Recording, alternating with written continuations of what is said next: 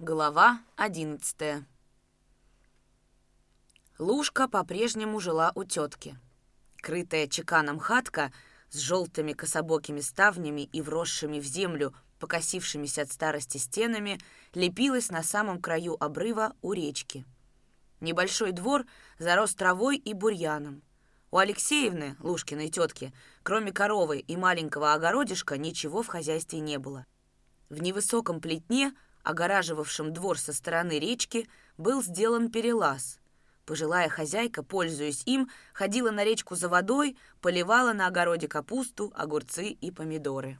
Возле перелаза горделиво высились пунцовые и фиолетовые шапки татарника, густо росла дикая конопля. По плетню, между кольев, извивались плети тыкв, узоря его колокольчиками желтых цветов. По утрам плетень сверкал синими брызгами распускающихся вьюнков и издали походил на причудливо сотканный ковер. Место было глухое. Вот и облюбовал Нагульнов на другой день рано утром, проходя мимо двора Алексеевны по берегу речки. Два дня он бездействовал, ожидая, когда кончится насморк, а на третий, как только стемнело, надел ватную стеганку, крадучись, вышел на улицу, спустился к речке. Всю ночь черную, безлунную, пролежал он в конопле под плетнем, но никто не появился у перелаза. На рассвете Макар ушел домой, поспал несколько часов, днем уехал в первую бригаду, начавшую покос травы, а с приходом темноты он уже снова лежал у перелаза. В полночь тихонько скрипнула дверь хаты. Сквозь плетень Макару было видно, как на крыльце показалась темная женская фигура, закутанная в темный платок. Макар узнал Лушку. Она медленно сошла с крылечка, постояла немного, потом вышла на улицу, свернула в переулок. Макар, неслышно ступая, шел за ней в десяти шагах сзади. Ничего не подозревая, не оглядываясь, Лушка направилась к выгону. Они уже вышли за хутор, но тут проклятый насморк подвел Макара. Он громко чихнул и тотчас ничком упал на землю. Лушка стремительно повернулась. С минуту она стояла неподвижно, как вкопанная, прижимая к груди руки, прерывисто и часто дыша. Лифчик вдруг стал ей тесен, и кровь гулко застучала в висках. Преодолев растерянность, Лушка опасливо, мелкими шажками двинулась к Макару. Он лежал, упираясь локтями в землю, из-под лобья наблюдая за ней. Не доходя шагов трех, Лушка остановилась, придушенно спросила. «Кто это?» Макар, уже стоя на четвереньках, молча натягивал на голову полустеганки. Он вовсе не хотел, чтобы Лушка его узнала. «Ой, Господи!» — испуганным шепотом проронила она и побежала к хутору. Перед рассветом Макар разбудил разметного, угрюмо сказал, садясь на лавку. Один раз чихнул, а все дело сорвал к чертовой матери — «Помогай, Андрей, иначе упустим Тимошку». Через полчаса они вдвоем подъехали ко двору Алексеевны на параконной подводе. Разметнов привязал к плетню лошадей, первым поднялся на крыльцо, постучал в кособокую дверь. «Кто?» — спросила хозяйка сонным голосом. «Кого надо?» «Вставай, Алексеевна, а то корову проспишь», — бодро заговорил Разметнов. «Кто такой?» «Это я, председатель совета, Разметнов», «Чего тебя ни легкая, ни свет, ни заря носит?» — недовольно отозвалась женщина. «Дельце есть, открывай!» — щелкнула дверная задвижка, и Разметнов с Нагульновым вошли в кухню. Хозяйка наскоро оделась, молча зажгла лампу. «Квартирантка твоя дома?» — Разметнов указал глазами на дверь горницы. «Дома. А на что она тебе с позаранок понадобилась?» Разметнов, не отвечая, постучал в дверь, громко сказал. «Эй, Лукерья, вставай, одевайся. Пять минут тебе на сборы, по-военному». Лушка вышла босая, в накинутом на голые плечи платке. Матово-смуглые икры ее оттеняли непорочную белизну кружев на нижней юбке. «Одевайся», — приказал Разметнов и укоризненно покачал головой. «Хоть бы верхнюю юбчонку накинула. Экая бесстыжая ты бабенка!»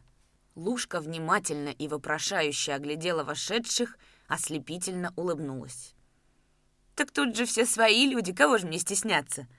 Даже с просони она была по девичьи свежа и хороша, эта проклятая лужка. Разметнов, улыбаясь и не скрывая своего восхищения, молча любовался ею. Макар смотрел на прислонившуюся к печке хозяйку тяжелым, немигающим взглядом. «Зачем пожаловали, дорогие гости?» Кокетливым движением плеча Лушка поправила сползающий платок. «Вы не Давыдова случаем ищете?» Она улыбалась уже торжествующе и нагло, победно щурила лихие лучистые глаза, ожидая встретиться взглядом со своим бывшим мужем.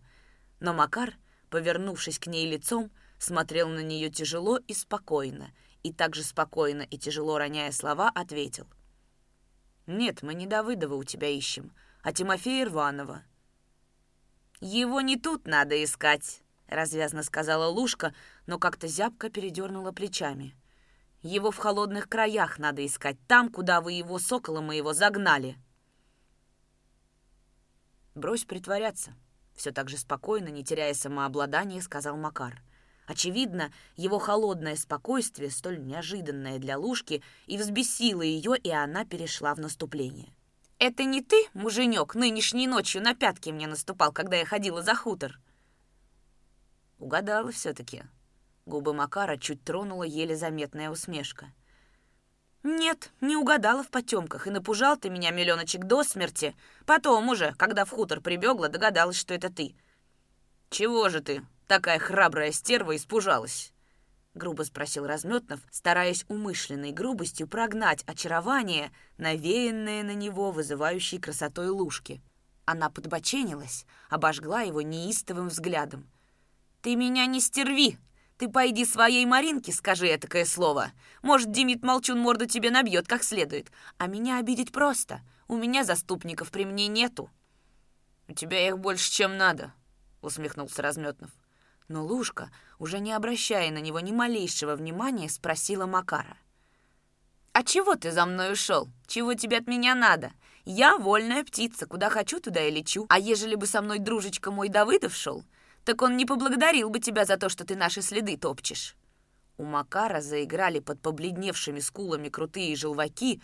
Он с огромным усилием воли сдержался, промолчал. В кухне отчетливо послышалось, как хрустнули его сжатые в кулак пальцы. Разметнов поспешил прекратить разговор, уже начавший принимать опасный оборот. «Поговорили и хватит. Собирайтесь, ты, Лукерья, и ты, Алексеевна. Вы арестованы, и за раз повезем вас в район». «За что это?» — осведомилась Лушка.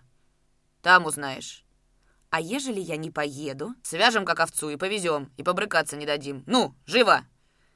Несколько секунд Лушка стояла в нерешительности, а затем попятилась и неуловимым движением ловко скользнула в дверь, захлопнула ее за собой, попыталась изнутри накинуть крючок на дверной пробой.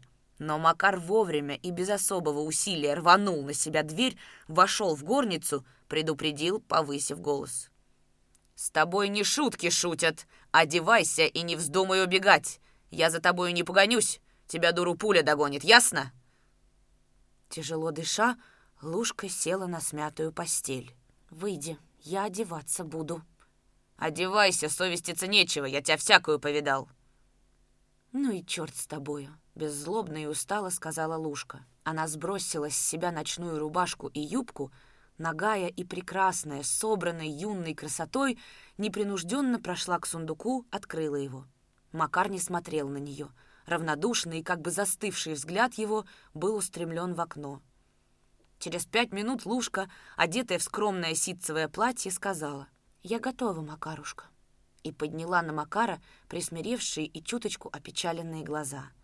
В кухне одетая Алексеевна спросила — Дом-то на кого оставлю? Корову кто будет доить? За огородом глядеть? Об этом уже мы побеспокоимся, тетушка, и к твоему возвращению все будет в порядке, как и за раз», — успокоил ее Разметнов. Они вышли во двор, уселись в бричку.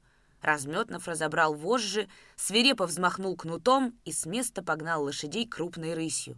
Возле сельсовета он остановился, соскочил с брички. «Ну, бабочки, сласти!» Он первым вошел в сени, зажег спичку, открыл дверь в темный чулан. Проходите и устраивайтесь». Лушка спросила. «А когда же в район?» «Ободняет и поедем». «Зачем же тогда сюда везли на лошадях, а не привели пешком?» Не отставала Лушка. «Для фасона», — улыбнулся в темноту Разметнов. В самом деле, не мог же он объяснить этим любознательным женщинам, Привезли их потому, что не хотели, чтобы кто-либо видел их по пути в сельсовет. «Сюда-то можно было и пеше дойти», — сказала Алексеевна и, перекрестившись, шагнула в чулан. Подавленно вздохнув, Лушка молча последовала за нею. Разметнов замкнул чулан, только тогда громко окликнул. «Лукерья, слушай сюда. Кормить и поить вас будем. В углу слева от двери цибарка для всяких надобностей. Прошу сидеть смирно, не шуметь и не стучать в дверь, а то истинный бог, свяжем вас, рты позатыкаем. Тут дело не шуточное. Ну, пока. Утром я к вам наведаюсь». Второй замок он навесил на входную дверь сельсовета, сказал ожидавшему у крыльца Нагульнову, и в голосе его прозвучала просительность. «Трое суток я продержу их тут, а больше не могу, Макар.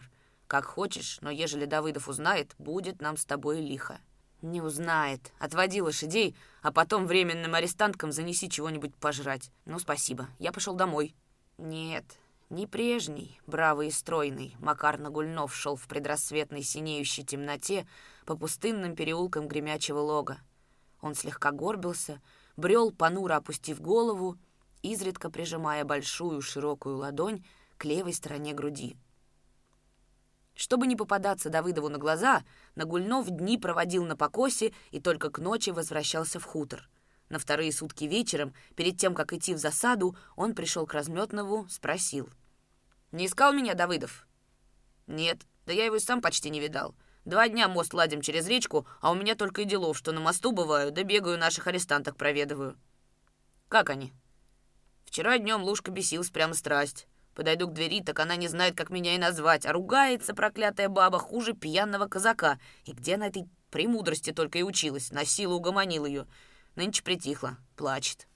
Пущай поплачет, скоро ей по мертвому гласить придется. Не окажет себя Тимошка, усомнился Разметнов. Придет! Нагульнов стукнул кулаком по колену, опухшие от бессонных ночей глаза его блеснули. Куда ему от лужки деваться? Придет! И Тимофей пришел.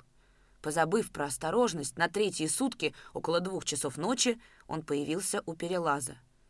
Ревность его погнала в хутор. Голод ли? А может быть и то, и другое вместе, но он не выдержал и пришел. Бесшумно, как зверь, крался он по тропинке от речки. Макар не слышал ни шороха глины под его ногами, ни хруста сухой ветки бурьяна, и когда в пяти шагах внезапно возник силуэт слегка наклонившегося вперед человека, Макар вздрогнул от неожиданности. Держа в правой руке винтовку, не шевелясь, Тимофей стоял и чутко прислушивался. Макар лежал в конопле, затаив дыхание. На секунду сдвоило у него сердце, а потом снова забилось ровно, но во рту стало горько и сухо. У речки скрипуче закричал карастель. В дальнем краю хутора промычала корова. Где-то в заречной луговине рассыпал гремучую дробь перепел. Макару было ловко стрелять. Тимофей стоял, удобно подставив левый бок, слегка повернувшись корпусом вправо, все еще настороженно к чему-то прислушиваясь. На согнутую в локте левую руку Макар тихонько положил ствол нагана — Рукав стеганки был влажен от росы. Секунду Макар помедлил. Нет, он, Нагульнов, не какая-нибудь кулацкая сволочь, чтобы стрелять во врага из-под тишка. И Макар, не меняя положения, громко сказал. «Повернись лицом к смерти, гад!» Будто подброшенный трамплином, Тимофей прыгнул вперед и в сторону, вскинул винтовку, но Макар опередил его. Во влажной тишине выстрел из нагана прозвучал приглушенно и не так-то уж громко. Роняя винтовку, подгибая в коленях ноги, Тимофей медленно, как казалось Макару, падал навзничь. Макар услышал, как он глухо и тяжело стукнулся затылком о твердую, утоптанную землю тропинки. Еще минут пятнадцать Макар лежал, не шевелясь. Гуртом к одной бабе не ходят. А может, возле речки его друзья притаились, ждут? Думал он до предела напрягая слух, но кругом стояла немотная тишина. Умолкший после выстрела карастель снова заскрипел, не смело и с перерывами. Стремительно приближался рассвет. Росла, ширилась багряная полоска на восточной окраине темно-синего неба. уже приметно вырисовывались купы заречных верб. Макар встал, подошел к Тимофею. Тот лежал на спине, далеко откинув правую руку. Застывшие, но еще не потерявшие живого блеска глаза его были широко раскрыты. Они, эти мертвые глаза, словно в восхищенном и безмолвном изумлении, любовались и гаснущими неясными звездами, и тающим в зените опаловым облачком, лишь слегка посеребренным снизу, и всем безбрежным небесным простором, закрытым прозрачной, легчайшей дымкой тумана. Макар носком сапога коснулся убитого, тихо спросил. «Ну что, отгулялся вражина?» Он и мертвый был красив, этот бабий баловень и любимец. На нетронутый загаром чистый и белый лоб упала темная прядь волос, полное лицо еще не успело утратить легкой розовинки, вздернутая верхняя губа, опушенная мягкими черными усами, немного приподнялась, обнажив влажные зубы — и легкая тень удивленной улыбки запряталась в цветущих губах, всего лишь несколько дней назад так жадно целовавших ложку. «Однако отъелся ты, парень», — подумал Макар. Ни недавней злобы, ни удовлетворения, ничего, кроме гнетущей усталости, не испытывал теперь Макар, спокойно разглядывая убитого. Все, что волновало его долгие дни и годы, все, что гнало когда-то к сердцу горячую кровь и заставляло его сжиматься от обиды, ревности и боли, все это со смертью Тимофея ушло сейчас куда-то далеко и безвозвратно. Он поднял с земли винтовку, брезгливо морщись, обыскал карманы. В левом кармане пиджака нащупал рубчатое тельце гранаты лимонки, в правом, кроме четырех обоим винтовочных патронов, ничего не было — Никаких документов у Тимофея не оказалось. Перед тем, как уйти, Макар в последний раз взглянул на убитого и только тут разглядел, что вышитая рубашка на нем была свежевыстирана, а защитные штаны на коленях аккуратно, очевидно, женской рукой, заштопаны. Видать, кормила она и холила тебя неплохо. С горечью подумал Макар, тяжело, очень тяжело, занося ногу на порожек перелаза. Несмотря на раннюю пору, Разметнов встретил Макара возле калитки, взял из рук его винтовку, патроны и гранату, удовлетворенно сказал. «Значит, устукал. Отважный был парень, без опаски жил. Я слыхал твой выстрел, встал и оделся. Хотел уже туда бежать, но вижу, ты идешь. Отлегло от души. «Дай мне сельсоветские ключи», — попросил Макар. Разметнов, догадываясь, все же спросил. «Хочешь лужку выпустить?» «Да», Зря. Молчи, глухо сказал Макар. Я ее все-таки люблю. Подлюку. Он взял ключи и, молча повернувшись, шаркая подошвами сапог, пошел к сельсовету. В темных синях Макар не сразу нашел ключом замочную скважину, уже распахнув дверь чулана, негромко позвал. «Лукерья, выйди на минутку». В углу зашуршала солома. Не промолвив слова, Лушка стала на пороге, вялым движением поправила на голове белый платок. «Выйди на крыльцо». Макар посторонился, пропуская ее вперед. На крыльце Лушка заложила руки за спину, молча прислонилась к перилам. Опоры искала, что ли? Молча ждала. Она, как и Андрей Разметнов, не спала всю ночь и слышала на рассвете негромкий выстрел. Она, наверное, уже догадывалась о том, что сообщит ей сейчас Макар. Лицо ее было бледно, а сухие глаза в темных провалах таили новое, незнакомое Макару выражение. «Я убил Тимофея», — сказал Макар, прямо глядя ей в черные измученные глаза, невольно переводя взгляд на страдальческие морщинки, успевшие удивительно скоро, за двое суток, надежно поселиться в уголках капризного, чувственного рта. «Зараз же иди домой», Собери в узелок свои огарки и ступай с хутора навсегда. Иначе тебе плохо будет. Тебя будут судить». Лушка стояла молча.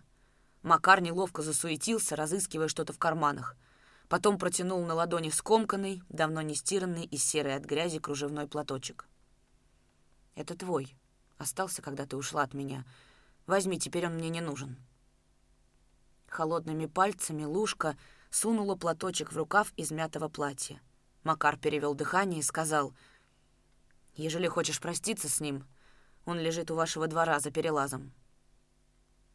Молча они расстались, чтобы никогда уже больше не встретиться. Макар, сходя со ступенек крыльца, небрежно кивнул ей на прощание, а Лушка, провожая его глазами, остановила на нем долгий взгляд, низко склонила в поклоне свою гордую голову. Быть может, иным представился ей за эту последнюю в их жизни встречу всегда суровый и немножко нелюдимый человек. Кто знает.